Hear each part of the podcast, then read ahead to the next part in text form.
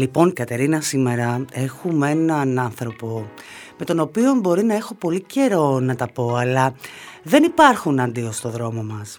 Γιατί, αστέρι μου, το λες και ο τέλειος άντρας. Και τον κοιτάς και του λες, για σένα τα σπάω, ξενυχτάω, φταίω, Φτες. μαζί σου και στην κόλαση και, και είσαι εγώ. Εδώ γιατί δεν μπορώ να πω μαζί σου εσύ τι να μου πεις. Έχεις να μου πεις πάρα πολλά. Α, τι έχει γίνει. Γιώργο Τσαλέκη, καλώς ήρθες. Γεια σας, παιδιά. Γεια σας, παιδιά. Χαίρομαι πάρα πολύ. Εντάξει, είναι πολύ σοβαρή αυτή τη δουλειά που κάνεις. Μου αρέσει πάρα πολύ που κάνετε και είναι πολύ ωραία ευκαιρία πάντοτε. Είτε τα λέμε σε ένα καφέ, είτε τα λέμε σε ένα στούντιο. Εγώ το ίδιο άνετα νιώθω, οπότε έτσι νιώθω και σήμερα. Που δεν συναντιόμαστε συχνά με αυτόν τον άνθρωπο, αλλά όταν συναντιόμαστε την κάνουμε αρμένικη. Ναι, αρμένικη, τα λέμε όλα, δεν γίνεται. Και όπου το προλαβαίνουμε και στο όρθιο τα λέμε. Την ουσία τη λέμε πάντα. Δεν υπάρχει. Ναι, αφού είναι τόσο γεμάτος άνθρωπος που. Δεν υπάρχει. Και με γεμάτο πρόγραμμα και με εμφανίσεις πλέον στο Λίντο της Αθήνας, με τον Μανώλη Κονταρό και με υποχρεώσεις στο Δημαρχείο του Περιστερίου. Στο οποίο θέλω να σου πω ότι είναι συνέχεια εκεί. Δεν είναι διακοσμητικός, κάνει πάρα πολύ δουλειά σε αυτό το κομμάτι. Πάρα πολύ δουλειά και τα τελευταία δύο χρόνια δυστυχώς, λόγω κορονοϊού, ε, όλα τα σχέδια είχαμε και εκπληκτικά. Σαν, ε, είμαι αντιδήμαρχος πολιτισμού και στα κέντρα φιλίας, τα πρώην ΚΑΠΗ. Πολλά σχέδια, πολλές δουλειές μας χαλάσανε, αλλά είμαστε πάντα θετικοί. Σημαντικοί τομείς και οι δύο, διότι ο ένας έχει να κάνει με τρίτη ηλικία, πολύ ευαίσθητη. Με τους γονείς μας. Και ενεργούς ανθρώπους, να ξέρετε. Έτσι, στα, στα κέντρα φιλίας του Περιστερίου δεν είναι άνθρωποι. Δηλαδή, μη φανταστεί ο κόσμος ότι είναι άνθρωποι οι οποίοι κάθονται και περιμένουν τον Αρχάγγελο να τους πάρει το κεφάλι. Είναι άνθρωποι ενεργοί εξήντα χρονών και πάνω. Ο εξηντάχρονος του δύο χιλιάδες είκοσι δύο, ένας άνθρωπος ο οποίος ε, ερωτεύεται, έχει δραστηριότητες, κάνει ταξίδια. Ε, Έχει ζωή, πολλή ζωή, εξήντα χρονών. Είναι νεότατη. Δηλαδή, άμα σκεφτείτε ότι αυτοί μας κυβερνάνε τα τελευταία τριάντα χρόνια είναι από εξήντα και άνω, αν θεωρήσουμε ότι είναι παροπλισμένοι, τελικά μας, ποιοι, μας, ποιοι μας κυβερνούν. Οπότε είναι μεγάλη ευθύνη. Πολύ μεγάλη ευθύνη. Ξαφνιάστηκε αρκετός κόσμος με την απόφασή σου να κατεβεί στα κοινά. Περισσότερο κόσμος που δεν γνώριζε ότι ακόμα και πριν ασχοληθείς ουσιαστικά με τα κοινά, ήσουν ένας άνθρωπος με πολύ ενεργή κοινωνική προσφορά. Ναι, ισχύει. Ξέρεις τι γίνεται. Εγώ δεν ασχολήθηκα ουσιαστικά με τα κοινά. Εγώ ασχολήθηκα με το όραμα ενός ανθρώπου. Δεν ξέρω αν με ενδιαφέρει να ασχοληθώ με τα κοινά όταν κάποια στιγμή ο Ανδρέας Παχατουρίδης φύγει από το Περιστέρι. Εμένα μου αρέσει να πιστεύω στους ανθρώπους και στα οράματά τους. Το όραμα αυτού του ανθρώπου που είναι οικογενειακός μας φίλος ε, έχει αναπλάσει τον τέταρτο μεγαλύτερο δήμο της χώρας και τον έχει κάνει. Δηλαδή, μπαίνεις στο Περιστέρι και καταλαβαίνεις ότι κάτι γίνεται διαφορετικό. Οπ, κάτι έγινε εδώ, ρε παιδιά. Πολύ σημαντικό. Είναι ένας εξαιρετικός άνθρωπος και αυτό ήταν το κίνητρό μου, όχι η πολιτική, ούτε τα κοινά. Είμαι ένας άνθρωπος που έχω άποψη, αλλά δεν έχω άποψη επί παντός επιστητού. Τους χαίνομαι αυτούς τους ανθρώπους που μπορούν να σου πούνε για τα πάντα. Να σου πούνε από τη ρίζα στα μαλλιά σου μέχρι το μεταναστευτικό. Τι δεν μπορείς να πεις εσύ για τη ρίζα στα μαλλιά μου? Μπορώ να σου πω, πήγαινε σε κάποιον ειδικό να του φτιάξει τη ρίζα σου. Μέχρι εκεί. Όχι όμως να είμαι εγώ ειδικός που θα σου πει τι θα κάνεις. Αλλά έχω άποψη και συνήθως η άποψή μου έχει να κάνει. Περισσότερο όταν υπάρχει μια κοινωνική αδικία, όταν υπάρχουν άνθρωποι οι οποίοι περνάνε δύσκολα και όταν υπάρχουν παιδιά που περνάνε δύσκολα. Και εκεί ήμουνα και είμαι πολύ δραστηριοποιημένος από πολύ πιτσιρικάς. Ε, στην αρχή ε, πέρασα ζόρια, πολλά ζόρια. Όταν πήγα στο, την πρώτη φορά στο ογκολογικό ε, στην Ελπίδα, ε, πιτσιρικάς, πριν από είκοσι πέντε είκοσι δύο χρόνια, γύρισα και έμεινα στη σοφίτα μου μια εβδομάδα. Αλήθεια. Έμεινα στο σπίτι μια εβδομάδα. Έπαθε σοκ. Ε. Έπα, δεν μπορούσα να το διαχειριστώ. Με τίποτα. Δεν μπορούσα να διαχειριστώ το γεγονός ότι υπάρχουν, ήταν απόκριες και κάναμε ένα διαγωνισμό. Ε, τα παιδάκια την νότουσαν και κάναμε διαγωνισμό την καλύτερη στολή και με σκουντάγανε οι νοσηλεύτριες. Καταλάβατε να δώσουμε το βραβείο εκεί που καταλαβαίνετε. Εκεί που ναι. είναι πιο σοβαρά περιστατικά κτλ. Για να χαρούν. Δεν ήταν εύκολο για μένα, όμως μετά. Με πολλή δουλειά, γιατί έχω δουλέψει πολύ τον εαυτό μου, ε, με διδάξανε ότι σε αυτές τις περιπτώσεις δεν μπορείς να λυπάσαι. Πρέπει να συμπονάς. Και όταν συμπονάς, πρέπει να είσαι δυνατός. Γιατί ο άλλος το αντιλαμβάνεται. Αντιλαμβάνεται. Η λύπηση επίσης είναι ένα πολύ εγωιστικό συναίσθημα. Ποιος σε συναλυπηθείς? Πρέπει να έχεις ενσυναίσθηση και να συμπονέσεις. Άρα λοιπόν μετά συμπόνεσα. Αυτά τα παιδιά έχουν πάρα πολύ μεγάλη δύναμη, πιο πολύ δύναμη και από τους γονείς τους ίδιους. Άρα δεν πήγαινα εκεί να βλέπουν τα μάτια μου βουρκωμένα και εμένα σε σοκ.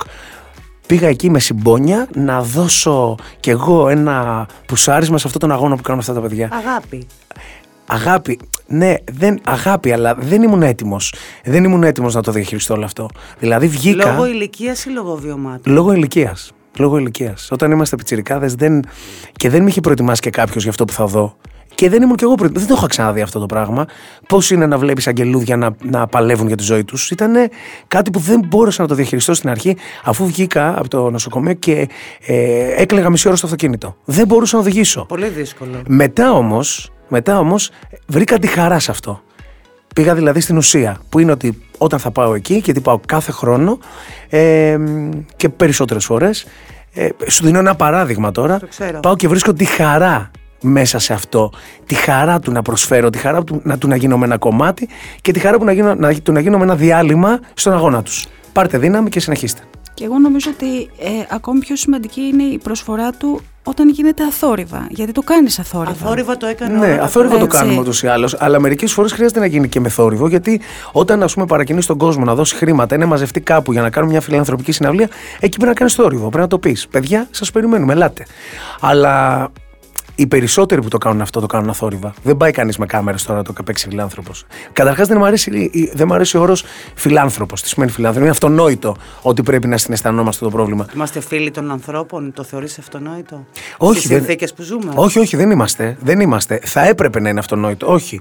Και επίσης θα πρέπει να έχουμε στο μυαλό μας αυτό που μου είχε πει ένας πνευματικός στο Άγιο Όρος που πήγα, όπου είχα πάει θυμωμένος με κάτι και του λέω, γιατί σε μένα, πάτερ? Και μου λέει, γιατί όχι σε σένα? Γιατί όχι σε σένα, δηλαδή, ποιος είσαι εσύ που θα εξαιρεθείς? Όταν βλέπουμε αυτά τα πράγματα που συμβαίνουν γύρω μας, γιατί εμείς να θεωρούμε ότι είναι άδικο να συμβεί σε εμάς? Άρα πρέπει αυτό που μπορεί να συμβεί σε εμάς, μπορεί να συμβεί και στον οποιονδήποτε. Γιώργο, είπες νωρίτερα ότι έχεις δουλέψει με τον εαυτό σου. Ποια ήταν αυτή η ανάγκη, τι ήταν αυτό που σε έκανε να ξεκινήσεις να δουλεύεις με τον εαυτό σου?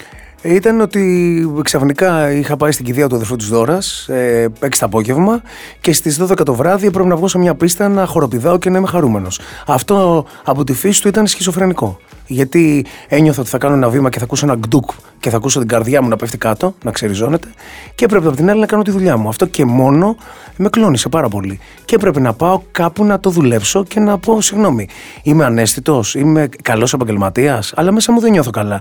Πώς να το ισορροπήσω? Έτσι ξεκίνησα και συνειδητοποίησα ότι μπορείς να πάρεις βοήθεια, μπορείς να. Ε, ο καθένας από όπου θέλει. Μπορεί να είναι ένας ψυχολόγος, μπορεί να είναι ένας καλός φίλος, μπορεί να είναι ένας πνευματικός. Απλά δεν τα ξέρουμε όλα, δεν τα γνωρίζουμε όλα. Θέλουμε και βοήθεια και πρέπει να τη ζητάμε. Και να μην ε, ντρέπεται ο κόσμος να ζητήσει βοήθεια όταν είναι, είναι σε ανάγκη. Είναι ακόμα ταμπού. Είναι ακόμα δυστυχώς για πολύ ναι, κόσμο, εντάξει. Είναι ταμπού. Αλλά βλέπουμε ότι η κοινωνία εξελίσσεται και πλέον η κοινωνία έχει και άλλα αντανακλαστικά. Και στις κακοποιητικές συμπεριφορές και στη βία, ακόμα και στα, στη σεξουαλικότητα, στη διαφορετικότητα. Ε, και στα προβλήματα όταν χαλάει η χημεία σου. Γιατί όπως μπορεί να πάθεις το στομάχι σου, το σηκώτη σου, να πάθεις, μπορεί να χαλάσει και η χημεία σου ή ψυχολογική. Και εκεί μπορεί να χρειαστεί μια παρέμβαση, είτε λεκτική, αλλά είτε και χημική. Να χρειαστεί να πάρεις κάποιο φάρμακο, να βοηθηθείς. Ο Justin Bieber, μην ξεχνάτε, ένας παγκόσμιος στάρ που λες, καλά ρε φίλε, αυτός είναι πιτσιρικάς. Έχει όποια γκόμενα θέλει, έχει δισεκατομμύρια, τον ξέρει όλος ο πλανήτης. Γιατί να φτάσεις στην κατάθλιψη? Και έκανε ολόκληρα, ολόκληρα επεισόδια όπου έλεγε πώς διαχειρίστηκε αυτή την ε, ψυχολογία και πόσο πολύ τον βοήθησε όταν πήγε σε γιατρό. Γιατί να είναι ταμπού? Ας μην είναι ταμπού. Να παύουμε να κρίνουμε τους ανθρώπους και να τους συναισθανόμαστε. Ξέρεις, είναι πολύ δύσκολο, γιατί κανείς δεν ξέρει τι κρύβει ένας άνθρωπος μέσα στην καρδιά του και στο μυαλό του και στην ψυχή του. Όσοι σε βλέπουν στην πίστα, είσαι ένας άνθρωπος που από την πρώτη μέρα που ξεκίνησε την καριέρα του μέχρι και τώρα αναβλύζεις θετική ενέργεια πάνω στη σκηνή. Είσαι ένας από τους λίγους καλλιτέχνες αυτόφωτος. Έχεις ένα δικό σου φως όταν είσαι πάνω στη σκηνή. Μ' αρέσει αυτό που λες. Είναι μια πραγματικότητα όμως. Δηλαδή, όποιος έχει δει σε live. Ναι, αλλά μου αρέσει πολύ. Καταλαβαίνει αυτό. Ότι αυτό που λέω είναι πραγματικότητα. Ναι, και το ακούω συνέχεια. Και δεν αλήθεια. Είναι γλύψιμο. Όχι, δεν γλύψιμο. Είναι, όχι, το ακούω συνέχεια. Μου αρέσει πάρα πολύ αυτό. Ε, θεωρεί λοιπόν ότι είσαι ένας άνθρωπος που αναβλύζει χαρά. Και δεν μπορεί να σκεφτεί ότι όταν θα κλείσουν αυτά τα φώτα ή όταν θα φύγεις από εκεί, μπορεί τα πράγματα να είναι διαφορετικά. Ναι, αλλά και πάλι θα αναβλήσω χαρά. Έτσι είμαι. Αυτό είναι το ντι εν έι μου. Χαρά. Ακόμα και στα πιο μεγάλα προβλήματα της ζωής μου και στα πιο δύσκολα, στις πιο δύσκολες στιγμές, αυτό το φως δεν έχει φύγει. Και το φως αυτό είναι η πίστη. Είναι τίποτα άλλο δεν βλέπετε. Πίστη βλέπετε. Πίστη στο Θεό, πίστη στον εαυτό μου, πίστη στην αγάπη, σε αυτό που συμβαίνει αυτή τη στιγμή, πίστη στο ότι όλα θα πάνε καλά. κόντρα στις συνθήκες, εκεί που όλα μπορούν να δείχνουν ότι είναι μαύρα και άραχνα, εγώ είμαι αυτός ο οποίος θα πω όλα θα πάνε καλά και θα το πιστεύω. Έχεις πει στο παρελθόν ότι μετά από κάθε πολύ μεγάλη επιτυχία σου ερχόταν μια πολύ μεγάλη στραβή να σε προσγειώσει. Ναι, και αυτό έπρεπε, ήταν κάτι το οποίο έπρεπε να δουλέψω, να το συνειδητοποιήσω και να δω γιατί, για ποιο λόγο, γιατί να με προσγειώσει. Άρα λοιπόν μετά από τις στραβές ε, παρέμεινα προσγειωμένος. Και στις μεγάλες χαρές δεν χρειάζεται να έρθει πια μια στραβή, γιατί πατάω στα πόδια μου, γιατί δεν φεύγει το μυαλό μου, γιατί συνειδητοποιώ ότι έγινε μια χαρά, το χαρήκαμε, πάμε παρακάτω. Όπως και μετά από μια μεγάλη συναυλία μου λένε οι συνεργάτες μου, μπορεί να γίνεται να είναι μια αποθεωτική βραδιά. Τελειώνει η βραδιά, πάμε κάπου να φάμε, τελείωσε. Αύριο είναι μια καινούρια μέρα. Τελείωσε, τελειώνουμε. Ε, δεν ήταν και δύσκολο, η αλήθεια είναι, την εποχή εκείνη που το, το δύο χιλιάδες δύο μιλάω τώρα, μιλάμε για τεράστιες επιτυχίες για ναι, σένα. Βεβαίως. Μιλάμε για κόσμο που για να βρει τραπέζι στο Ρωμαίο τότε βάζανε πεντακόσια μέσα. Δεν, πέρασε όλη η Αθήνα από το μάζι. Να καβαλήσεις ή να την ακούσεις ή οτιδήποτε άλλο. Δεν θα ήταν δύσκολο. Ναι, δεν θα ήταν, αλλά δεν την καβάλισα και δεν, την άκουσα όμως. Δεν καβάλισα. Δεν αισθάνθηκα ποτέ ότι είμαι πιο σημαντικός από τους άλλους και γι' αυτό το λόγο και τα παιδιά μου τόσα χρόνια, τα παιδιά μας με τη Δώρα είναι, στην, δηλαδή, είναι εκεί που πρέπει να είναι. Είναι κανονικά παιδιά, δεν είναι, δεν είναι παιδιά αναγνωρίσιμα, γιατί προσπάθησα από πολύ, πολύ πιτσιρίκια να τους αποδομήσω το τι είναι δημοσιότητα και ποιος είναι σημαντικός ή όχι. Όλοι είμαστε σημαντικοί. Δεν σημαίνει, και τους έλεγα πάντα χαρακτηριστικά, τη βλέπετε την κυρία στο διπλανό αυτοκίνητο, δεν σημαίνει ότι είναι πιο σημαντική από τη μάνα σας. Επειδή ξέρω εγώ, μπορεί να έχει μια κάμερα από το πρωί μέχρι το βράδυ ή να είναι σε ένα reality. Τους το έχω αποδομήσει από πάρα πολλοί πιτσιρικάδες. Οπότε... Είχες άγχος με αυτό λίγο, ε. Είχα άγχος γιατί έβλεπα συμπεριφορές από παιδιά ε, τα οποία ήταν παιδιά πλούσιων οικογενειών, παιδιά αυτό και έτσι. Και δεν μου αρέσανε. Και γι' αυτό και κάναμε και μια αλλαγή σχολείου. Δεν θα πω σε ποιο σχολείο ήμασταν, σε ποιο πήγαμε. Αλλά ήμασταν σε ένα από τα θεωρητικά, ας πούμε, top σχολεία και φύγαμε γιατί λέω εντάξει, δεν γίνεται να βγει από αυτό το σχολείο και να, έχει, να βλέπει τη ζωή τόσο περίεργα. Ε, και ακόμα και στο, στον αθλητισμό ε, επιλέξαμε ομάδα που ήταν ε, ε, μια πολυσυλλεκτική ομάδα από, από εθνικότητες. Δηλαδή είχαν συμπαίκτες Αλβανούς, συμπαίκτες ε, ένα Πακιστανό, είχαν δηλαδή... Να μπορεί, real life. Real life. Δεν μπορεί τα παιδιά να είναι σε μια γυάλα ότι είμαστε ο γιος του τάδε και... Να μην πω και ο γιος του ποιου, έτσι. Ναι, Άω, δεν γίνεται. Κατάλαβα το κατάλαβα. Θα σε πάω πολύ πίσω τώρα. Θα σε πάω ε, στα ξεκινήματα που φεύγεις για τη Ρουμανία με σκοπό να σπουδάσεις την ιατρική. Την οποία και ολοκλήρωσες. Ναι. Για να λέμε. Όπως και η Δώρα. Όπως και η Δώρα, το σκύτο επάγγελμα με επιτυχία. Εγώ απλά την θαυμάζω. Εσύ την παρακολουθώ. Το φόρεσες μόνο στο περαστικά μου. Όχι, το φόρεσα και έξι χρόνια σχολή και το φόρεσα και στις εξετάσεις του Δικατσά. Αναγνώρισα το πτυχίο μου. Ήταν κάτι που είχα υποσχεθεί στον πατέρα μου ότι θα γίνει. Πότε ε, γιατί... το έκανες αυτό, εγώ... μεταγενέστερα. Ε, όχι, κανονικά. Α, αμέσως με το που γύρισα. Αμέσως με το που γύρισα. Εγώ από το δεύτερο έτος είχα, υπογρα... είχα υπογράψει συμβόλαιο στο Sony Music και είχα πει στον Γιώργο τον Πολυχρονίου ότι ξέρεις, ε, ε, θα τελειώσω πρώτα και μετά θα βγάλουμε τραγούδι. Και μου λέει: Παιδάκι μου, είσαι βλαμμένος. Έρχονται εδώ στο γραφείο και μας παρακαλάνε για συμβόλαια, βάζουν γνωστούς και τα λοιπά να ακούσουμε. Και εσένα σου λέμε: Οκ, okay, είχα πάει με τον Πάνο το Φαλάρα. Και εσύ μας λες: Οκ, okay, θα τα πούμε σε τέσσερα χρόνια. Και λέω ναι. Και εγώ γούσταρα τόσο πολύ την ευθύτητά μου, την ειλικρίνειά μου και αυτό που είπα ότι εγώ προέρχομαι από μια μέση οικογένεια όπου οι γονείς μου ε, στριμωχτήκαν να μου, να μου πούνε πήγε να σπουδάσεις ιατρική. Αν και από το δεύτερο έτος δούλευα και μετά το δεύτερο έτος πλήρωνα μόνος μου τις σπουδές μου. Γιατί τραγουδούσα. Ήσουν, ναι, το ξέρω, το ξέρω αυτό το πράγμα. Ήμουν οικονομικά ανεξάρτητος. Πώς γνωριστήκατε με τη Δώρα εκεί? Στα γενέθλιά μου, εικοστή πέμπτη Οκτωβρίου του χίλια οκτακόσια είκοσι ένα, ε, είχαμε πάει, μου, είχε, μου είχε πει μια, κοινή μας φίλη, μια φίλη κοινή, η οποία ήταν με τη Στυλίδα και ήταν μεγαλύτερο έτος, ήταν ένα κοριτσάκι να ξεκινήσετε μαζί φροντιστήριο με μια γκρούπα, έτσι λέγεται, με ένα γκρουπ, ε, και θα συναντηθείτε σε, σε, σε αυτή την πλατεία. Εκείνη την ημέρα είχα τα γενέθλιά μου εγώ, πήγα σε ένα, κοίταξα τι λεφτά έχω μαζί μου, τι λέει, τότε ήταν τα, όχι τι λέει, τι λέει ρε παιδιά, λέει, λένε το νόμισμα. Ε, πήγαμε σε ένα ζαχαροπλαστό και δεν μου φτάναν τα λεφτά να πάρω ολόκληρη τούρτα και πήρα μισή. Γιατί στη Ρουμανία μπορείς να πάρεις και ξέρεις τα κομμάτια α, που είναι κομμά... μισή. Ναι ναι ναι. ναι, ναι, ναι. Μισή τούρτα. Παίρνω λοιπόν μισή τούρτα, της λέω το βράδυ. Ε, στο σπίτι θα μαζευτούμε κάποια παιδιά που έχω γνωρίσει τώρα. Εγώ παίζω και κιθάρα, της λέω. Άμα θέλεις και είσαι μόνος και τα λοιπά, ελάτε το βράδυ σπίτι. Έτσι έγινε. Σ' άρεσε.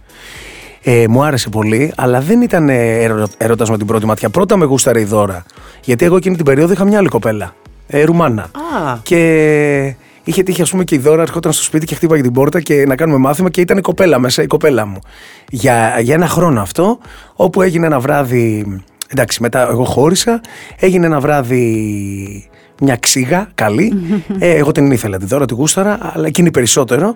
Και από εκείνο το βράδυ ε, ήμασταν για πάντα μαζί.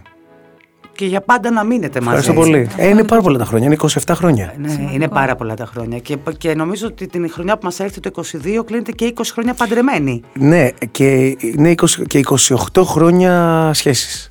Απίθανο. Και τον ναι. βλέπεις αυτόν τον άνθρωπο τώρα και λες, δεν γίνεται ρε παιδί μου, κάτι πάει λάθος τα χρόνια, δεν γίνεται. Ναι, ναι, φοβερό. Αυτό μην το συζητήσουμε καθόλου. Εγώ πιστεύω ότι κάπου σε αυτή τη σοφίτα, κάπου στο σπίτι έχει το πορτρέτο του Ντόριαν Γκρέι κρυμμένο και δεν μας το αποκαλύπτει κάτι, αυτό το πράγμα. Κάτι, κάτι. Υπάρχουν μόνο και άλλοι. Ο Τσιμιτσέλης έχει αλλάξει, ας πούμε. Πες μου, άλλο φαινόμενο. Ε, εντάξει. Τι δεν άλλαξε. Έχει οριμάσει πιο πολύ από σένα. Οπτικά. Ναι. Εντάξει, είναι τρίτη λυκείου και εγώ είμαι πρώτη λυκείου. Είναι το γάμα ταφ. Γιάννη Σιμιτσέλης, Γιώργο Τσαλέκη. Έλυσε το μυστήριο. Γιατί να μην το δείχνουμε. Θα πάμε όλοι ξέρεις Γιάννα. Θα τους πάμε όλοι. Γιάννα, άρα καταλήγουμε το γάμα ταφ φαίνονται μικρότερα.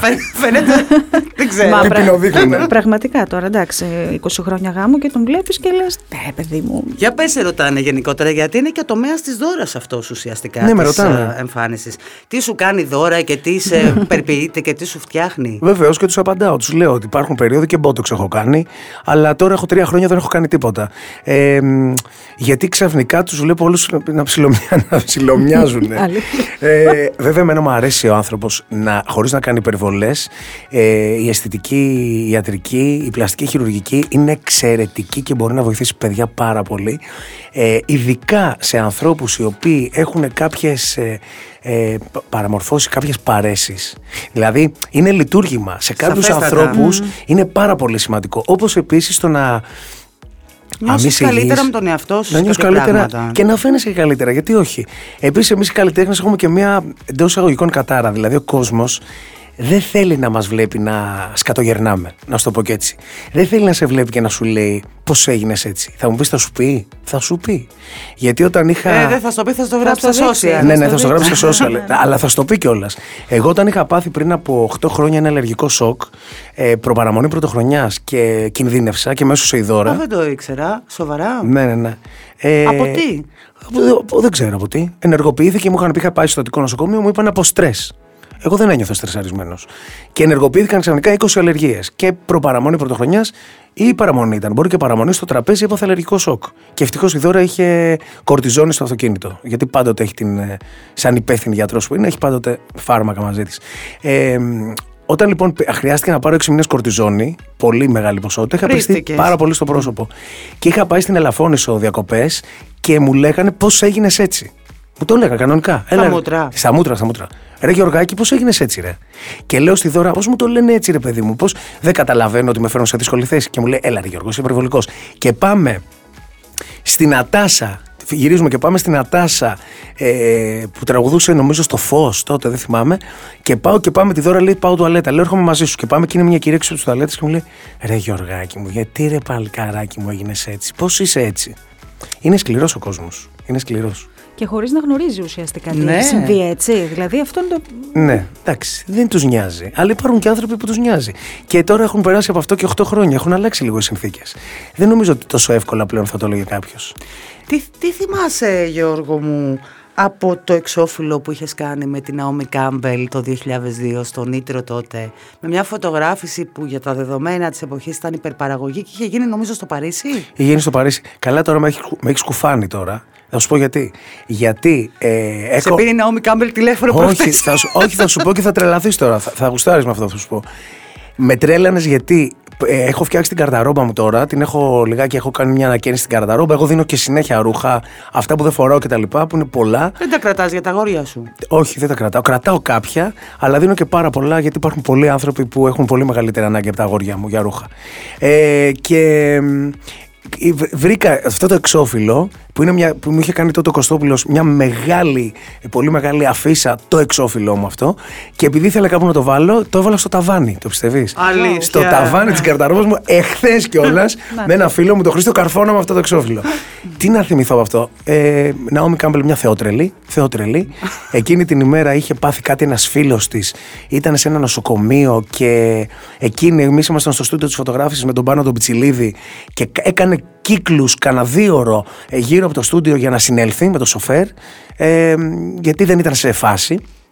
Ήρθε μέσα, ήταν με πρισμένα μάτια. Λέω, καλά, πώς είναι έτσι? Ε, την είδα για λίγο, ξέρεις, φευγαλέμπηκε στο καμαρίνι και μετά από καμιά ώρα βγήκε και ήταν μια απόλυτη θεά με αυτό το πράσινο το μάτι. Είπες, ήταν ο ίδιος άνθρωπος. Ο ίδιος άνθρωπος ήτανε και ήταν εκπληκτική. Το δέρμα του βελούδινο, εν τω μεταξύ αυτό μου είχε κάνει εντύπωση.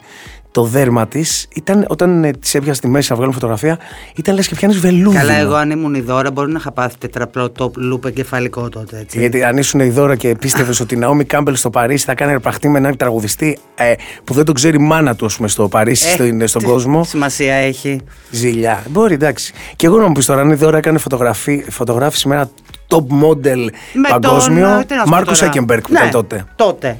Ε, ναι, δεν θα νιώθω πολύ καλά. Α, έτσι, μπράβο. Έχεις τα δίκια σου. Εντάξει, τώρα μην τρελαθούμε και τελείως, δηλαδή. Όχι, όχι, στα δίκια σου. Αν και η Δώρα δεν έχει δώσει ποτέ δικαίωμα. Δεν μου έχει πει ποτέ ζηλεύω ή ποια είναι αυτή, τι κάνεις, τι ώρα θα γυρίσεις και αυτά ποτέ. Γι' αυτό νομίζω και δεν είσαστε σε αυτή την ισορροπία στη σχέση σας. Ε, ναι, σίγουρα. Λογικά, γιατί δεν θα άντεχε διαφορετικά. Δηλαδή, αν είχε τέτοια θέματα, θα ήταν δυστυχισμένος άνθρωπος ναι, η ίδια. Και πέρα από αυτό όμως, γιατί το, τα, τα πράγματα να τα βλέπουμε διτά.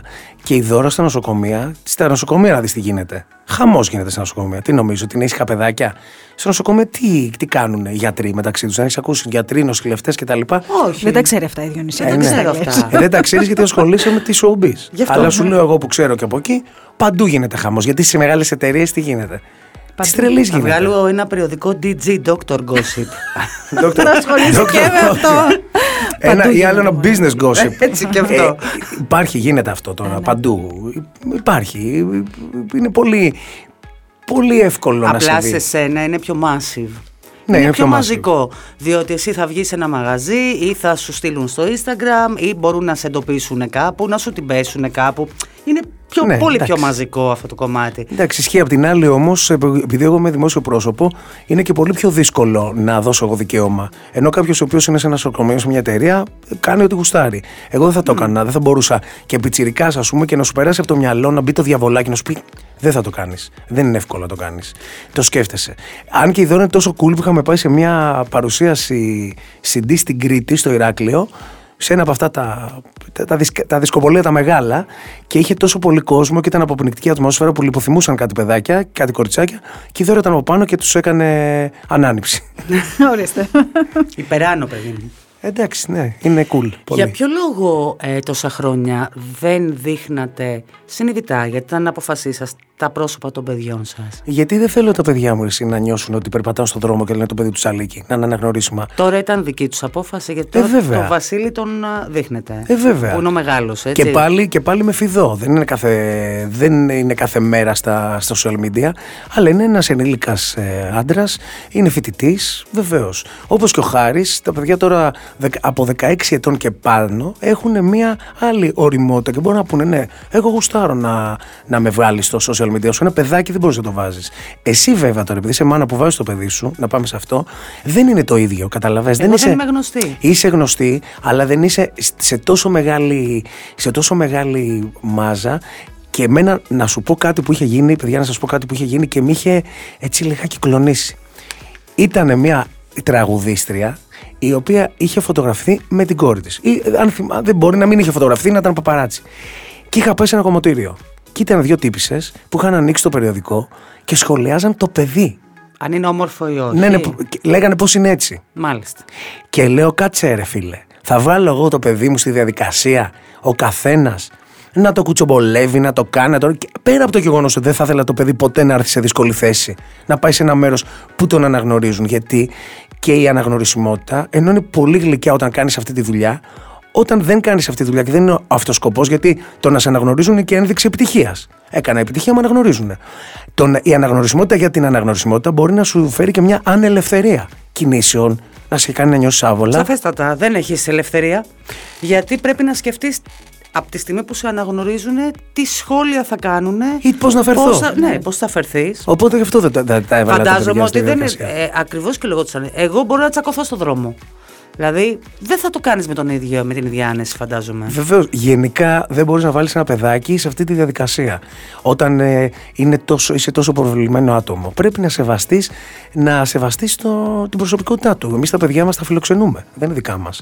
Εμείς φιλοξενούμε κάποια παιδιά για να ανοίξουν τα φτερά τους να φύγουν στα δεκαοκτώ. Δεν είναι η ιδιοκτησία μας. Ναι, και μπορεί και αύριο μεθαύριο να γυρίσει το παιδί και να σου πει: γιατί ρε πατέρα. Δεν ήθελα. Εντάξει, τώρα είναι ναι. τρία αγόρια ναι. που έχουν το επίθετό του, άρα σημαίνει ότι ο κύκλος τους σαφέστατα ξέρει ποιος είναι ο πατέρας τους. Ναι, αλλά γιατί όμως να μπορεί ε, να μην μπορεί το παιδί να κυκλοφορήσει και ελεύθερα, γιατί να το γνωρίζει, μπορεί να μην γουστάρει η ιδονησία, να μην θέλει. Mm. Σωστό, σωστό. Mm. Έχεις οπότε δίκιο. Αυτό ήταν το. Χωρίς να κατακρίνω, χωρίς να κατακρίνω τους άλλους, γιατί εμένα μου αρέσει να βλέπω παιδιά. Επίσης υπάρχουν παιδιά που το ζητάνε εξ επί τούτου από τους γονείς τους. Το ξέρεις αυτό. Δεν ξέρω κόρη πολύ γνωστής γυναίκας που επειδή της κολλητής της που επίσης είναι γνωστή η μαμά. Ναι, το βλέπουνε. Το βλέπουνε. Και εγώ θέλω. Σου λέει εμένα γιατί δεν με δείχνετε, ντρέπεστε για μένα. Α, βέβαια, υπάρχει και αυτό. Υπάρχει. Φυσικά. Εννοείται. Εμένα γενικά μου αρέσει να βλέπω παιδιά και οικογένειες. Ε, πολύ. Πολύ, τα αγαπώ πάρα πολύ τα παιδιά. Και όσο μεγαλώνω και φεύγουμε και τελείως από το μορουδέ, που έχουμε mm. φύγει τελείως, δηλαδή μου φαίνεται τώρα τελείως. Δηλαδή, πιο, πιο πιθανό μου φαίνεται σε κάποια χρόνια να έρθει ένα μωρό στο σπίτι σαν παιδί των παιδιών μου, παρά να κάναμε εμείς ένα παιδί. Το σκέφτεσαι ήδη, ε. Ναι, ναι, το σκέφτομαι. το σκέφτομαι και μου αρέσει, με τρελαίνει η ιδέα. Ε, ο... Μ' αρέσουν τα μωράκια πια. Τα βλέπω δηλαδή. Έχω μια. Τα βλέπω μια... με άλλη γλυκύτητα. Υπήρχε μια συζήτηση και μια σκέψη με τη Δώρα, την οποία την είχες αποκαλύψει κάποια στιγμή. Να υιοθετήσουμε. Να υιοθετήσετε. Βεβαίως. Και μιλήσαμε και με ψυχολόγους και μας είπαν ότι είναι ένα αυστηρό πλαίσιο στο οποίο ε, θα πρέπει να εμπλακούν και τα βιολογικά παιδιά. Και έτσι και. Αυτό ήταν. Ας πούμε λιγάκι που μας κράτησε. Αλλιώς θα το κάναμε, βεβαίως. Θα το κάναμε, βοηθήσουμε παιδιά. Θεωρώ την υπέρτατη ένδειξη ε, αγάπης, ε, προσφοράς, προσφοράς yeah. το να πάρεις ένα παιδί και να του χαρίσεις μια, μια καλύτερη ζωή. Είναι υπέροχο αυτό. Για πες μου τώρα, ποιος από τους πέντε σας έχει πιο μεγάλη λόξα με τα Χριστούγεννα και κάνετε τέτοιους στολισμούς υπερπαραγωγή μέσα στο σπίτι? Η Δώρα, η Δώρα, η Δώρα. Η Δώρα προσπάθησε να της το πάω λαού λαού φέτος. Λέω αγάπη μου δεν χρειάζεται, μην κουραστείς και τα λοιπά. Γιατί αργήσαμε κιόλας φέτος, κάναμε κάτι, κάτι ανακαινήσεις στο σπίτι και τα λοιπά. Και της λέω να τώρα τα ανακαινήσαμε, δεν το έχουμε συνηθίσει ακόμα. Ω, σε παρακαλώ μου λέει. Είδα τα μάτια να συνεφιάζουν, είδα και του Άγγελου τα μάτια να συνεφιάζουν. Α, οκ. Okay. Ναι, συνενεί ο Άγγελος, συνενεί. Οπότε λέω βγάλτε τις κούτες. Πάμε να φτιάξουμε. Και έγινε Ρωμανιέμι το σπίτι. Κούτες λέμε τώρα. Κούτες. Δεν υπάρχει γωνία του σπιτιού που είναι ένα μεγάλο σπίτι, να μην είναι στολισμένο. Δεν υπάρχει. Και το κάνει γιατί. Δηλαδή και το υπνοδωμάτιό μας είναι στολισμένο. Το τζάκι, έχουμε ένα τζάκι στο υπνοδωμάτιο. Το τζάκι, μία γωνία μου λέει σ' αρέσει. Είναι λίγο σκοτεινή μου λέει όμως αυτή η γωνία. Πρέπει να βάλουμε λαμπάκια. Ε, το χαίρεται και το σέβομαι. Μ' αρέσει και εμένα βέβαια έτσι. Μ' αρέσει πάρα πολύ. Ε, καλά, εντάξει. Είδα ότι είχες και σούπερ ήρωας τέτοιο στα γενέθλιά σου. Άλλη βλακή εκεί. Πεθαίνω. Ναι, ναι. Ε, ξεκίνησε για πλάκα αυτό. Μίλαγα με την Κατερίνα τη Σοφρώνη, που είναι πιο στενή μου συνεργάτης, και μου λέει: εκείνη έχει κόλλημα με τα γενέθλια και τα πάρτι. Την γουστάρει πάρα πολύ. Δηλαδή ε, θέλει να κάνει ένα πάρτι στα παιδιά, το συζητάμε κάθε δύο εβδομάδες. Θα κάνω αυτό και αυτό. Εγώ ποτέ. Πιο χύμα. Και γι' αυτό και δεν έχω κάνει ποτέ εγώ κοσμικά καλέσματα. Σε γενέθλια, με έχεις δει πουθενά? Όχι, όχι. Δεν, δεν το κάνω. Όπως και δεν έχω πάρει ποτέ δημοσιογράφο είκοσι δύο χρόνια, ποτέ, για να δώσω θέμα ή να στήσω θέμα. Ποτέ. Το επιβεβαιώνεις αυτό? Ε, βεβαίως. Ποτέ όμως, ποτέ. Εδώ σε ψάχνουμε για θέμα ναι. και δεν σηκώνεις το ερημαδό τηλέφωνο. Ε, όχι, μα το σηκώνω το τηλέφωνο. Κάποιες φορές. Ε, Κάποιες φορές που δεν πρέπει να μιλήσω. Mm. Ε, εντάξει, δεν απαντάω, αλλά σε σένα και σε. Καταρχάς σε σένα, με τους περισσότερους έχουμε μεγαλώσει μαζί. Γνωριζόμαστε τόσα χρόνια. Τόσα χρόνια. Δεν μπορείς. Κάποιες φορές δεν πρέπει να μιλήσεις. Κάτσε να γυρίσω λίγο στο Χριστούγεννο που ήμουνα. Mm, στο Χριστούγεννο. Έφυγα. Τι ήθελα να πω όμως. Για το πάρτι σου με τους ήρωες. Μπράβο, σε ευχαριστώ. Παρακαλώ. Ε, Κρατάω ρακόρ. Καλά κάνεις, αγάπη μου, γιατί εγώ το, το μυαλό μου έχει καεί. Ε, και μιλάγαμε και μου λέει: τι θα κάνεις? Άσε μας τη τηλεόραση, Κατερίνα. Μου λέει: τι τούρτα θέλεις? Και της λέω για πλάκα, Σούπερμαν. Ορίστε. Για πλάκα το ξεκίνησα. Και μετά λέει Σούπερμαν, και επειδή μου άρεσε η αντίδρασή της, ξαφνιάστηκε. Το λύσαξα μετά. Και θέλω και μπλουζάκι Σούπερμαν και θέλω και αυτό και θέλω να κάνουμε και, και, και, και ντεκόρ. Και μου λέει κουμπάρε μην ανησυχείς καθόλου. Θα στα φτιάξω εγώ τέλεια. Και έφερε μια κυρία με μια ομάδα. Ξαφνικά ήρθε ένα μπούγιο πέντε έξι άτομα στο σπίτι. Λέω. κουβαλήσαμε, αδειάσαμε τα έπιπλα από το σαλόνι και μου κάνανε ολόκληρο σκηνικό, το είδες αυτό πίσω. Φύγανε έπιπλα για να γίνει αυτό. Ναι, ναι, ναι. Και φυσικά οι φίλοι μου, και, γιατί είχαμε γύρω στα εξήντα άτομα, κάναμε ένα πάρτι ε, που μπήκαν μέσα. Εντάξει, μου λένε είσαι καλά σίγουρα. Εσύ είναι τα καλά σου. Κρίση, πες. Ναι, όχι, δεν ήταν έτσι. Ήταν, ξεκίνησε από πλάκα. Ξεκίνησε από πλάκα, αλλά είχε, τελικά είχε πολύ πλάκα αυτή η πλάκα. Το ευχαριστήθηκε. Στο μεταξύ έχεις γενέθλια και πέτειο γάμου μαζί. Μια μέρα διαφορά, δύο μέρες ναι, διαφορά. Ναι, δύο μέρες διαφορά. Δύο μέρες διαφορά. Τα γιορτάσαμε όλα, δεν είχαμε κάνει και πάρτι για την είσοδο του Βασίλη στο Πανεπιστήμιο και ήταν. Όλα μαζί. Ξέρεις τι έχουμε κοινό με αυτό το αγόρι. Το αγόρι αυτό παντρεύτηκε την ίδια μέρα με τον αδερφό μου με έναν χρόνο διαφορά, ένα χρόνο μετά, mm-hmm. και γεννήσανε το πρώτο τους παιδί τον ίδιο χρόνο με μία μέρα διαφορά. Αυτά είναι, κατάλαβες. Ο γιος του μεγάλος ε, γυρίσει είκοσι πέντε και ο δικός μας είκοσι έξι. Εμάς, όχι, με δύο μέρες διαφορά, στις είκοσι τέσσερα εμάς. είκοσι τέσσερα είκοσι έξι. Να το σύμπλεκμα. Απίθανο. Ναι, ναι, ναι, πολύ ωραίο. Και δεν ξεχνάω ποτέ ούτε την επέτειο του γάμου, τα γενέθλια του ίδιου. Ναι, ναι, αφού είναι, είναι κοντινά. Close. Και πάμε να πούμε και το κομμάτι αυτό που σε έφερε τρελά στην επικαιρότητα αυτό το διάστημα. Ε, Και ίσως ξάφνιασε πολλούς η έντασή σου, γιατί πραγματικά δεν έχεις, το έχουμε συζητήσει και κατηδίαν ναι. αυτό, δεν έχεις συνηθίσει τον κόσμο σε έκρηξη θυμού. Ούτε τον εαυτό μου να ξέρεις. Έχω τέτοια έντονη συμπεριφορά. Ούτε τον εαυτό μου. Δεν μου αρέσει να είμαι σε έντονη συμπεριφορά ποτέ. Ε, Θέλω να είμαι cool. Θεωρώ, τον ξέρεις προσωπική μου άποψη, θα την πω και δημόσια, ότι δεν επιτρέπεται ε, όταν έχεις υπογράψει ένα συμβόλαιο με έναν άνθρωπο να το ακυρώνεις και να τον βγάζεις και τρελό και να φτάνεις στο σημείο να τον πηγαίνεις και στα δικαστήρια. Ναι. Γνώμη μου, καταλαβαίνω απόλυτα την έκρηξή σου. Απο, απόλυτα. Μπορείς να μου πεις σαν την άσπατσίνα. Δεν καταλαβαίνω, δεν καταλαβαίνω την έκρηξή σου. Ε, Παρ' όλα αυτά θεωρώ ότι... Ε, κάποια στιγμή πρέπει και στο κεφάλι σου να το λήξεις. Αυτό δεν ξέρω. Έχει λήξει στο κεφάλι μου, έχει λήξει. Κοίταξε, να σου πω τώρα την αλήθεια. Γιατί πάντοτε λέω αλήθεια, πάντα, και αυτό ήταν κάτι που με ενδιέφερε από την αρχή. Να καταλάβει ο κόσμος ότι ο Γιώργος Τσαλέκης λέει αλήθεια. Πάντα. Δεν έχω κανένα λόγο να πω ψέματα. Και ειδικά σε τόσο σοβαρά θέματα. Να ε, πω ότι βεβαίως. Παρά τις φήμες, ακόμα και άνθρωποι που ήταν, είναι από τους κοντινούς σου, και βάζω και τον εαυτό μου μέσα σε αυτό το κομμάτι, δεν γνώριζαν από τα χείλη σου ότι έχεις πάρει την παρουσίαση. Ναι, δεν το είχα κάνει, είχα σεβαστεί mm. πάρα πολύ. Είχα κρυφτεί πάρα πολλούς μήνες, γιατί αυτό ήταν το συμβόλαιό μου. Το είχα σεβαστεί απόλυτα και είχα έρθει και σε πάρα πολύ δύσκολη θέση, γιατί δεν σηκώνα τηλέφωνα mm. σε σένα, δεν σηκώνα τηλέφωνα σε φίλους, σε παρουσιαστές. Δεν μπορούσα να το πω. Εμένα αυτό που με όθησε να, ε, να είμαι έντονος, πρώτα απ' όλα σαφέστατα, ήταν η αντιμετώπιση από την άλλη πλευρά. Αυτό με, με εξόργησε. Γιατί καταλαβαίνω ότι μπορεί να χαλάνε δουλειές, να γίνονται λάθη, μπορεί να γίνει και ένα λάθος. Δεν τρέχει τίποτα, ρε αδερφέ. Άνθρωποι είμαστε. Η διαχείριση του λάθους όμως παίζει πολύ σημαντικό ρόλο. Η συγγνώμη, η ότι ε, ξέρεις Γιώργο μου, να το δούμε αλλιώς, να κάνουμε κάτι. Δεν μου αρέσει η κοροϊδία, δεν μου αρέσει... Δεν μου αρέσει ο άλλος να μου δείχνει κατάμουτρα ότι είσαι σκουπίδι. Δεν σε σέβομαι. Δεν ισχύει αυτό που κυκλοφόρησε κάποια στιγμή που έλεγε ότι σου είχαν αντιπροτείνει άλλο project. Όχι, όχι, ποτέ. Ποτέ. Γιατί είχε, είχε ακουστεί κάτι όχι. για το Masked Singer. Όχι, όχι, ποτέ. Δεν, είχα, δεν, δεν... ισχύει λοιπόν αυτό, όχι. δεν συνέβη. Από εκείνο το απόγευμα που είχα πάει στο γραφείο της συγκεκριμένης κυρίας, ε, στο κανάλι το συγκεκριμένο, και είχαμε αυτή την έντονη κουβέντα, το έχω πει στην εκπομπή της Δανάης, μην επαναλαμβανόμαστε. Ναι, ναι, ναι, τα γνωρίζουμε. Από αυτό. Τότε δεν έχω καμία επαφή μαζί τους. Καμία. Έχεις Θεώρησ... λάβει όμως ναι. ε, μια αγωγή εναντίον σου?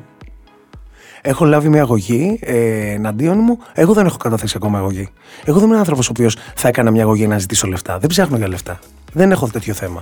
Ε, ο δικηγόρος μου θα το κάνει κάποια στιγμή, όποτε πρέπει να το κάνει εκείνος. Δεν τον πίεσα εγώ. Κάνε την αγωγή. Φαντάζομαι ότι έχουν γίνει αυτά τον Ιούνιο και τώρα είμαστε Χριστούγεννα. Έξι μήνες. Λοιπόν, ναι. Δεν είμαι ο άνθρωπος ο οποίος του είπα κυνήγα για να βγάλουμε λεφτά. Δεν έχω τέτοια θέματα. Είμαι και σίγουρη μου. Ότι αν κυνηγήσεις τελικά και ε, φυσικά.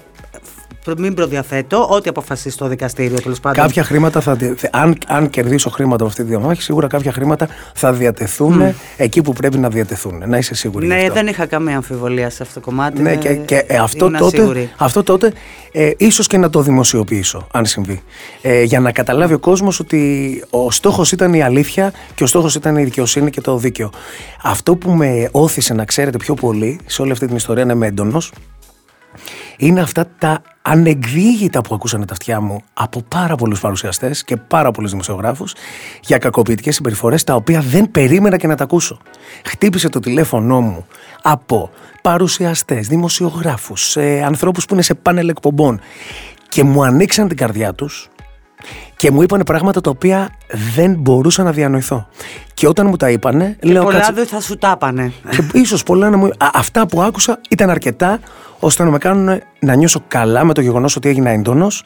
Κάποια στιγμή, ε, εδώ το χρεώνω και λίγο στα μέσα και σε όλους εσάς. Ε, βγαίνω ως όμως στη Δανάη και κάνω μια συνέντευξη. Και τα λέω όλα, όλα. Δηλαδή, ξεβράκωτος, γυμνός, στο συναίσθημά μου, στην αλήθεια μου. Και τα είπα μια φορά. Έμα, ήτανε, ήτανε οι δημοσιογράφοι έξω από το σπίτι μου, έξω από το Σφαίρα, έξω από το μαγαζί. Θα σου απαντήσω σε αυτό. Θα σου απαντήσω ναι, γιατί ναι, ναι, γίνεται. Θέλω, περίμενα, θα σου πω. Και μετά, ε, λες μια φορά όχι, δύο, πέντε, δέκα, είκοσι, πενήντα φορές όχι. Κάποια στιγμή όταν μιλήσεις, απλά επαναλαμβάνεσαι. Και κάποια στιγμή ο κόσμος ε, λέει, μας τάπριξες με αυτή την εκπομπή. Μας τάπριξες με αυτό που έκανες. Και λειτουργεί ε, ε, εις βάρος μου. Και γι' αυτό και έβαλα και μία τελεία και μία παύλα και είπα: τώρα το συζητάμε, κάνουμε ένα podcast και μιλάω με φίλοι, με φίλους και δεν μπορώ να μην να πω. Ε, για μένα έχει λήξει το θέμα και δεν θα ήθελα να αναφερθώ. Για μένα έχει λήξει όμως το θέμα. Δεν υπάρχει λόγος να το δω πάλι, ας πούμε, στον gossip τίτλο τι λέω για το Sky. Δεν με ενδιαφέρει αυτό.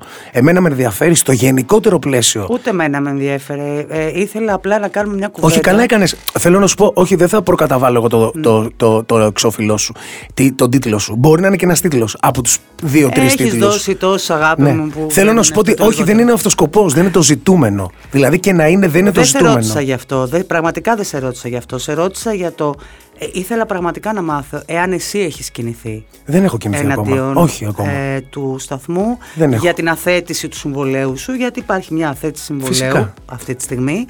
Ε, αυτό λοιπόν ήταν το ένα. Δεν έχω, δεν έχω κινηθεί και κάποια στιγμή ο δικηγόρος μου θα κινηθεί. Ο δικηγόρος μου όμως από μένα έχει φύγει. Εγώ με την συνείδησή μου και την ψυχή μου είμαι πολύ καθαρός. Θα σε κάλυπτε ένα συγγνώμη. Τώρα όχι. Τώρα όχι. Πια είναι πάρα πολύ αργά. Μετά από τόσο καιρό όχι. Αλλά σίγουρα μία. Δεν θα με κάλυπτε, αλλά θα με έκανα να νιώσω καλύτερα. Mm, το σίγουρα. Καταλαβαίνω. Θέλω να σου πω ότι ψάχνοντας, γιατί ναι, μεν σε ξέρω πάρα πολλά χρόνια, αλλά έπρεπε και εγώ να φρεσκάρω λίγο τις γνώσεις μου για σένα όλο αυτό το διάστημα. Ανακάλυψα ότι το δύο χιλιάδες δεκαεπτά, όταν ο Γρηγόρης Γκουντάρες είχε φύγει από την Ελένη Μενεγάκη, ήσουν, ήσουν από τους ανθρώπους που είχαν μπει κάτω από το πώς του και του είχαν γράψει προχωράμε μπροστά και του είχες κάνει το σήμα του δυνατού. Φυσικά και ήμουν από τους λίγους ανθρώπους που και τον πήρα τηλέφωνο τότε και είχαμε μιλήσει αρκετή ώρα. Και μετά όταν έκανε την εκπομπή του, του λέω: μη μασάς, Γρηγοράκο μου, εγώ θα έρθω ό,τι εκπομπή και να κάνεις, θα σε στηρίξω. Και πήγα και τον στήριξα. Και εκεί που πήγα στην εκπομπή του, μου είπε και μάλιστα ένα τηλεοπτικό παρασκήνιο από ένα δοκιμαστικό που είχα κάνει που δεν το γνώριζα. Άρα είναι γνώστης ο Γρηγόρης. Έκανε λάθη ο Γρηγόρης, πολύ μεγάλα. Σε αυτό το χειρισμό, σε όλο το χειρισμό, mm. ε, κατά τη γνώμη μου, έκανε λάθη. Το χειρίστηκε λάθος, αλλά αυτό που είπα και στην εκπομπή της Ανίτας, επειδή τελικά δεν τους βγήκε. Ήταν μια κακή χρονιά και για το κανάλι και για τους ίδιους. Δεν θέλω, επειδή φαντάζομαι ότι δεν είναι σε καλή θέση, δεν θέλω αυτή τη στιγμή να το προσωποποιήσω με αυτούς τους ανθρώπους άλλο. Θα ήθελα κάποια στιγμή πραγματικά. Με τον Γρηγόρη, ειδικά που τα έχουμε πει, γιατί τη σύζυγό του δεν τη γνωρίζω και όπως η δήλωσε δεν θέλει και να με μάθει, ε, να τα πούμε σαν άντρες και να. Αν κάπου έχω σφάλει, να ζητήσω εγώ συγγνώμη, και αν έχεις σφάλει να μου πεις ρε φίλε, ναι, συγγνώμη. Πάντως, ο προηγούμενος παρουσιαστής του Big Brother, που θα μπορούσε να πει κανένας ότι ο άνθρωπος θα είχε και ένα τέτοιο ότι έφυγε και θα αρχώσουν εσύ να του πάρεις τη θέση. Ο Χάρης είχε δηλώσει ότι δεν ήθελε να το συνεχίσει. Ε, σε δικαίωσε. Δηλαδή, ήταν από τους ανθρώπους που βγήκαν και είπαν ότι ρε, σε παιδιά, ο Γιώργος είναι και κερατάς και δαρμένος σε αυτή την ναι, ιστορία. Εντάξει, εντάξει, ισχύει. Απλά. Ε, άνθρωποι είμαστε, σφάλματα κάνουμε, προχωράμε. Εμένα μου αρέσει να λειτουργώ με αγάπη και κάποια στιγμή ε, θέλω με αυτούς τους ανθρώπους να μπορώ να έχω μια καλή μέρα και να μην νιώθω άσχημα. Αυτό. Ναι, δεν μπορεί. Δεν μπορεί, δεν κρατάει. Όχι, δεν μπορώ. Ναι. Δεν μπορώ. Και δεν κρατάω και ξεχνάω. Δε, δεν θέλω να ξεχάσω την ουσία, mm. που η ουσία είναι άλλη. Η ουσία είναι το αίσθημα του δικαίου που θέλω να υπάρχει και να μην υπάρχουν κακοποιητικές συμπεριφορές, γιατί με στεναχωρήσανε πάρα πολύ. Αλλά με τους ανθρώπους δεν μπορώ να έχω κακίες. Αλήθεια, δεν, δεν, το, δεν το μπορώ. Είναι τόσο μικρή η ζωή που δεν θέλω. Και ούτε να παθαίνουν οι άνθρωποι τίποτα, ούτε να περνάνε δύσκολα, ούτε να μην πηγαίνουν καλά οι δουλειές τους. Δεν μπορώ. Θέλω όλοι να πηγαίνουν καλά, αλλά θέλω να με σέβονται όπως σέβομαι, γιατί σέβομαι τους πάντες. Και θα σε γυρίσω και λίγο πίσω για να κλείσουμε, να ολοκληρώσουμε και να σε αποχαιρετήσουμε ε, σιγά σιγά. Θέλω να μου πεις η πρώτη σου τηλεοπτική εμφάνιση Ε, όχι ως τραγουδιστής, όχι να βγεις να τραγουδήσεις κάπου. Ήταν στους δέκα μικρούς Μίτσους, νομίζω, και ήταν και αποθεωτική για σένα εκείνη την εποχή. Ναι, δεν ήταν η πρώτη, πρώτη, ναι, η πρώτη εμφάνιση χωρίς να τραγουδήσω. Ναι. Αυτό λέω. Καλά, ότι ήτανε... ήταν κάτι άλλο, κάτι ναι. διαφορετικό. Ήταν ασύλληπτο. Ήταν ασύλληπτο, ήταν χωρίς κείμενο, ήταν με ένα κείμενο που βγήκε εκείνη τη στιγμή. Ε, και μου είχε κάνει τρομερή εντύπωση, γιατί η πρώτη σκηνή ήταν που μπαίνω στο σπίτι και ήταν ο Λάκης ε, χείρα και ήταν, είχαν βάψει στο μαγιάζ, ήταν στο καμαρίνι, και όταν χτύπησα την πόρτα του καμαρινιού μου απάντησε σαν χείρα «Εμπρός!» από... πριν, γι... πριν γίνει το γύρισμα. Και είχα πάθει σοκ, γιατί ήταν μια εκπομπή αγαπημένη που την έβλεπα πολλά χρόνια. Εξαιρετικά πετυχημένη. Εξαιρετικά πετυχημένη. Ήταν εκπληκτική εμπειρία, μου άρεσε πάρα πολύ. Γενικά η τηλεόραση σε φλέρταρε χρόνια. Γενικότερα. Ισχύει αυτό, ναι. Χρόνια σε φλέρταρε.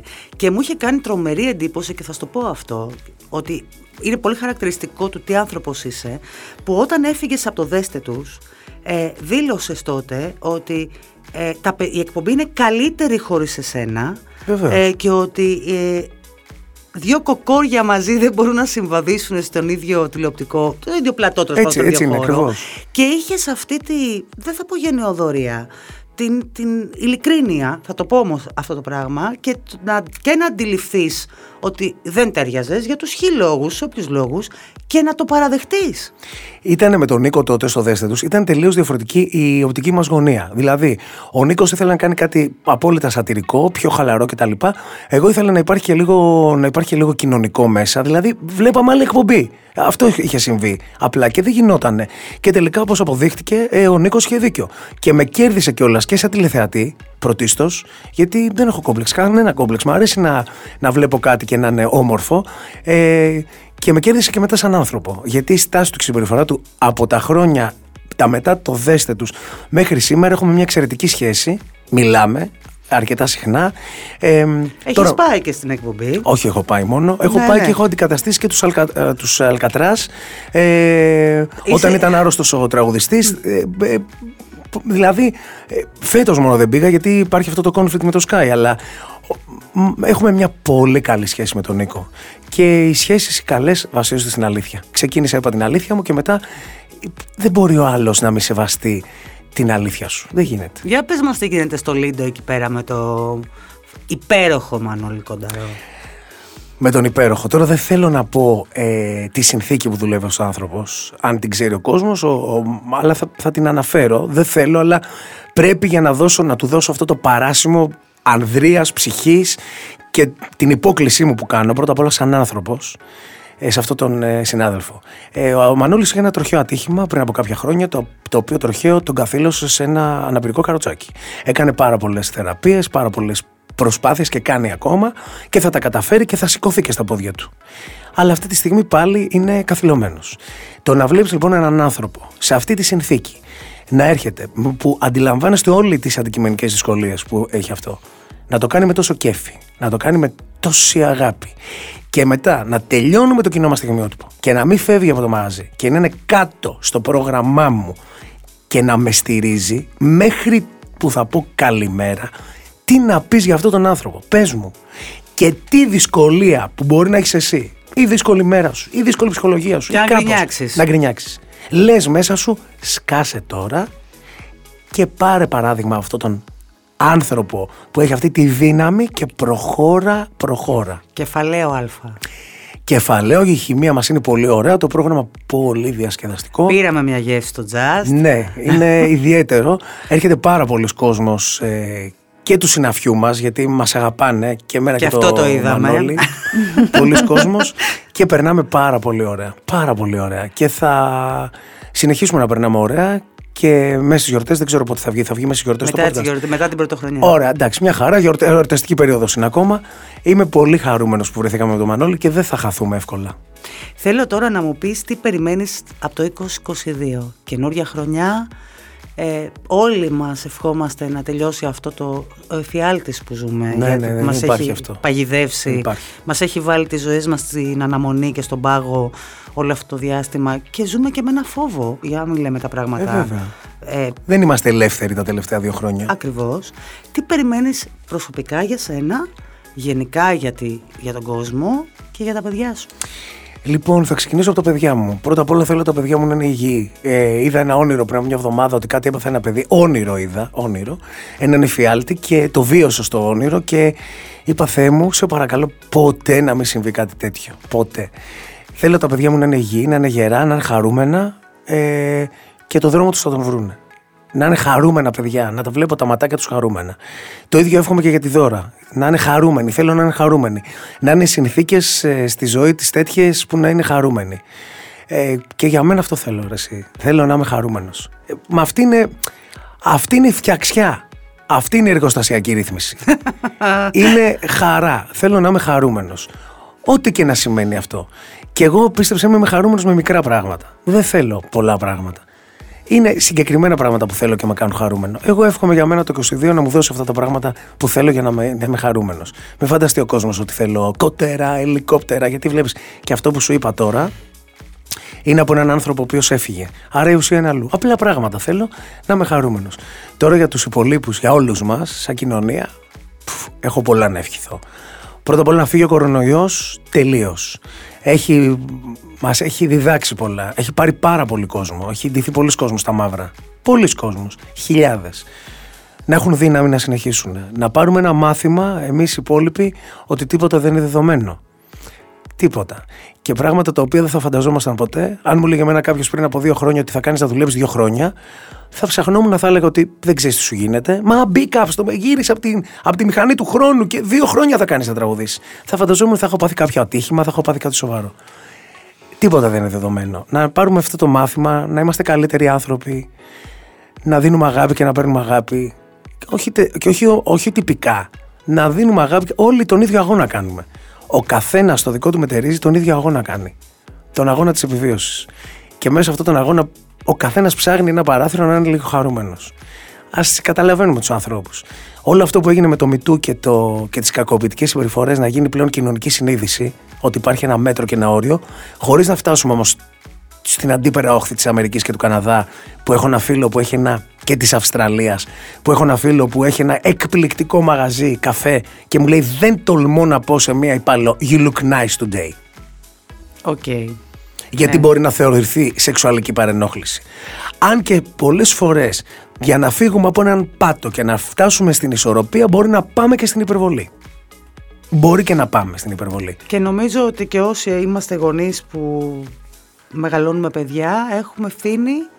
Να τα μάθουμε πώς πρέπει να συμπεριφέρονται. Βεβαίως, εννοείται. Από το σπίτι ξεκινάνε. Και όταν πριν από κάποια χρόνια σε ένα σχολείο που πηγαίναμε είχα δει μια τέτοια συμπεριφορά από μια κυρία και το είχα γράψει κιόλας και είχα πει κάτι απλό, πολύ απλό. Ήταν μια ουρά με πενήντα άτομα να πάρουμε βαθμούς και η κυρία πήγε μπροστά. Δεν ρώτησε κανέναν. Ναι. Τη ρώτησα, λέω, στη κυρία Τάδε, η κυρία Καρά, γιατί ήταν μια κυρία Καρά που θα έμπαινε. Και μου λέει αυτή ναι. Α, λέω εντάξει, δεν πειράζει. Είστε λέω μετά από μένα, αλλά λόγω επωνύμου ε, το κάνουμε σχήμα. Ήτανε Καρά Τσαλίκης. Καρά Τσαλίκης. Και τη έκανα χιούμορ και γυρίζει μια κυρία και μου λέει: Να σου πω κάτι, δεν τη λένε Καρά, μου λες, κοροϊδεύει. Και της λέω: Καλά, συγγνώμη, δεν τρέπεσαι λίγο. Αλήθεια.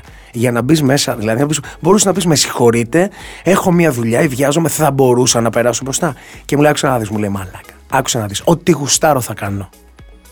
Και μετά πήγαμε στο αμφιθέατρο. Τη λέω δεν θα μπεις, δεν την άφησε να μπει. Με έβρισε και μετά πήγαμε στο αμφιθέατρο, όπου με κάποιους τύπους επιφανείς της κοινωνίας, επιφανείς εντός εισαγωγικών, ε, με δείχνανε και λέγανε Now Beep. Μάλιστα. Και είχα κάνει μια ανάρτηση τότε, η οποία είχε δημιουργηθεί ένα τεράστιο θέμα και είχε τίτλο Πώς το bullying ξεκινάει από τα σπίτια μας. Mm. Και είχα πει τώρα το παιδί αυτήν της κυρίας, ε, όταν δει, βλέπει αυτή τη συμπεριφορά, πώς να σεβαστεί τον συμμαθητή του, τον φίλο του, τον καθηγητή του, όταν ξεκινάει από το σπίτι. Τον οποιονδήποτε. Τον οποιονδήποτε. Άρα έχεις απόλυτο δίκιο. Έχουμε ευθύνη μεγάλη. Σαφέστατα. Αγχώνεσαι γενικότερα για τα αγόρια σου και τις συμπεριφορές τους στο, στο, στο γενικό φύλλο, ας το πούμε έτσι. Αγχώνομαι πάρα πολύ για τις συμπεριφορές τους γενικά. Προσπαθώ να τους εξηγώ ότι και η Δώρα και εγώ ότι. Ε, πρέπει να σέβονται τους πάντες. Δεν μπορώ να ακούω ο χοντρός, ο μαύρος, ο... Ο... η αδερφή. Χαρακτηρισμούς. Δεν μπορώ να ακούω. Δεν μπορώ να ακούω, όχι ότι λένε τα παιδιά μου, δεν μπορώ να ακούω εγώ χαρακτηρισμούς. Άρα και στις παρέες, μπορεί να έχω, να έχω ακούσει τις παρέες τους να υπώνεται κάτι τέτοιο. Ε, έχω γίνει, είμαι κατα, καταπέλτης εκεί. Δεν είμαι φίλος τους. Εκεί είμαι ο πατέρας που είναι αυστηρός. Και θα τιμωρήσει κιόλας με τον τρόπο του. Δηλαδή θα δείξει ότι ρε φίλε, αυτό θα με βρεις απέναντι. Δεν υπάρχει περίπτωση να με βρει σύμμαχο σε μια τέτοια συμπεριφορά. Ποιος είναι πιο αυστηρός από τους δύο? Εγώ. Εσύ είσαι? Εγώ, ε? είμαι, εγώ είμαι αυστηρός. Αλλά εγώ είμαι και ο πιο χαβαλές. Πώς το έχω καταφέρει αυτό? Να κάνω τις μεγαλύτερες καραγκιοζιές να τις κάνω εγώ και ο πιο αυστηρός πάλι να είμαι εγώ, όμως είμαι εγώ. Δεν, θέλω, θέλω να είμαι φίλος με τους γιους μου, θέλω να είμαι φίλος, αλλά όχι μόνο φίλος. Θέλω να είμαι και πατέρας. Θέλω δηλαδή να είμαι μια αναφορά στο ότι αυτό είναι το σωστό. Έχεις δίκιο και είναι δύσκολη η ισορροπία. Πολύ δύσκολη. Πολύ δύσκολη γιατί. Δεν θέλουμε γιατί να στεναχω... είναι και αντικρουόμενοι, δηλαδή όταν θα γίνεις ο πατέρας ή εγώ η μάνα ή οποιοδήποτε ο γονιός. Θα τους βγάλεις από το comfort zone. Ακριβώς, και μετά θα εκνευριστούν και μπορεί να χάσεις το φιλικό για κάποιο διάστημα. Έτσι είναι. Και δεν θα σ' αρέσει ούτε και σένα. Έτσι είναι. Θα έρθει σε κόντρα και σαν την παράθεση, αλλά δεν γίνεται όμως. Τα παιδιά έχουν φίλους. Γονείς όμως δεν είναι όλοι γονείς. Έχουν φίλους. Άρα πρέπει να έχεις και το ρόλο του γονέα. Να είσαι αυτός που θα του βάλει όριο και θα του πει: εδώ, φίλε μου, υπάρχει ένα όριο. Και το όριο ξεκινάει και από το σπίτι. Ότι τα όρια σου. Γιατί και από το σχολείο, σαφέστατα. Γιατί η κοινωνία τους αρχικά είναι το σπίτι τους και το σχολείο τους. Mm. Άρα πρέπει να μπουν όρια. Γιατί? Για να τους προστατεύσεις. Γιατί αύριο δεν είναι κανένας διατεθειμένος να ανεχθεί μία συμπεριφορά την οποία την ανέχει τη μαμά και ο μπαμπάς, γιατί σε αγαπάνε, σε λατρεύουν και είσαι το ζουζούνι τους, αλλά εκεί έξω είναι σκληρά τα πράγματα και θα φας πολύ ξύλο. Mm. Ναι, είναι αυτό που λένε, θα σε γυρίσουν πίσω. Αυτό, αυτό ακριβώς. Θα σε, και πώς θα σε γυρίσουν πίσω. Ακριβώς. Μην γυρίσεις με κανένα μαυρισμένο μάτι πίσω. Ακριβώς. Διότι η, οποια, η βία προκαλεί βία. Έτσι. Και δεν μπορεί. Πλέον εγώ χαίρομαι γιατί η κοινωνία έχει άλλα αντανακλαστικά και έχει αφυπνιστεί κάπως.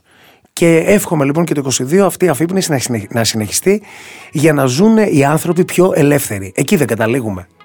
Ή Στο είναι. να είναι άνθρωποι ελεύθεροι. Ναι.